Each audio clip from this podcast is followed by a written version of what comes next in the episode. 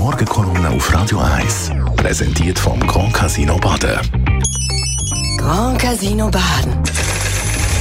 Baden im Matthias, guten Morgen. Morgen. Guten Morgen miteinander. Oder bonjour. Gestern war ja der Macron zu Bern.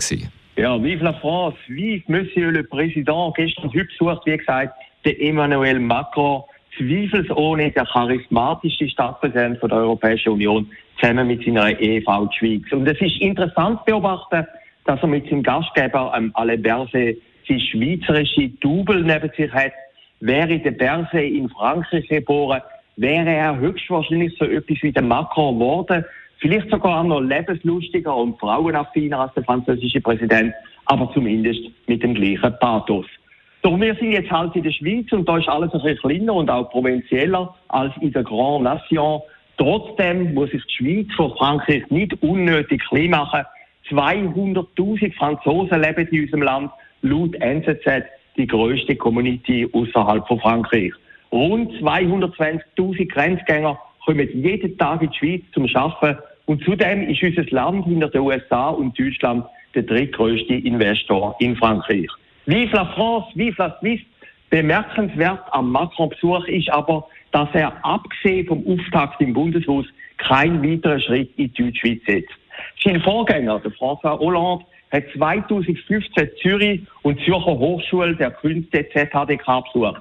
Auch der Jacques Chirac ist vor 25 Jahren in Zürich. Der François Mitterrand hat 1993 sogar der Bundespräsident, der damalige Bundespräsident Adolf Ogi, in seinem Geburtsort in Kandersteg besucht. Und der Napoleon, sozusagen der Urvater von allen französischen Staatsoberhäuptern, hat die Schweiz so gern gehabt, dass er 1798 den Staatsschatz von Bern geklaut hat, wo heute angeblich 623 Milliarden Franken wert sein sollte.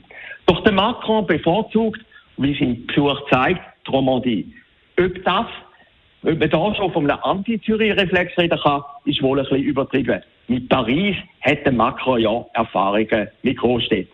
Für den Gastgeber Berset ist es zweifelsohne der Höhepunkt und auch der Schlusspunkt von seiner Polit Politkarriere. So glamourös wird es nie mehr werden. Die NZZ schreibt heute, dass schon morgen Freitag der Alltag könnte kommen. Denn Geschäftsprüfungskommission vom National- und Ständerat wird ihren Bericht zu der sogenannten Corona-Leaks vorlegen.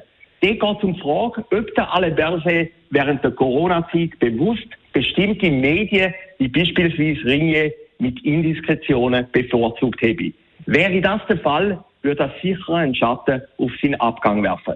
Doch heute ist bekanntlich heute und morgen ist morgen.